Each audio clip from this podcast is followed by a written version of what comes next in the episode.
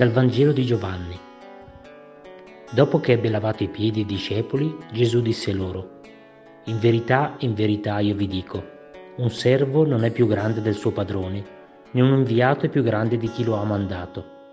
Sapendo queste cose siete beati se le mettete in pratica. Non parlo di tutti voi, io conosco quelli che ho scelto, ma deve compiersi la scrittura. Colui che mangia il mio pane ha alzato contro di me il suo calcagno. Ve lo dico fin d'ora, prima che accada, perché quando sarà avvenuto, crediate che lo sono. In verità, in verità io vi dico, chi accoglie colui che io manderò, accoglie me. Chi accoglie me, accoglie colui che mi ha mandato.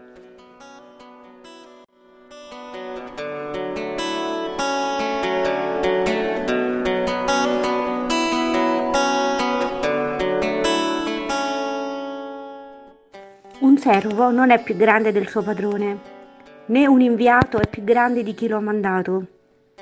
Mi colpiscono queste parole del passo del Vangelo che oggi leggiamo e subito mi viene in mente un atteggiamento e un modo di fare e di pensare che mi è familiare e che mi ritrovo a vivere io per prima.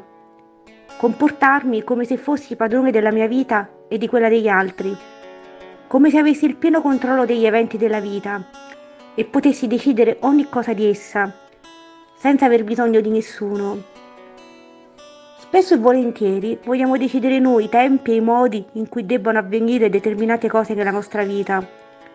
E se ciò non dovesse avvenire corrispondendo alle nostre pretese da bimbi capricciosi, subito siamo pronti a scagliarci contro Dio, pensando che ci ha abbandonati, che non dimostra di amarci, che non vuole la nostra felicità siamo subito pronti a rinnegarlo.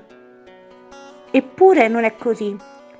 Il Signore che ci ha tessuti nel grembo di nostra madre ci ama da sempre di amore eterno. I suoi disegni sulla nostra vita sono per una felicità piena e vera.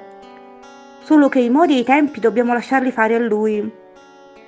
Come diceva Chiara Corbella, quello che Dio vuole per noi è molto più bello di quello che potremmo chiedere noi con la nostra immaginazione.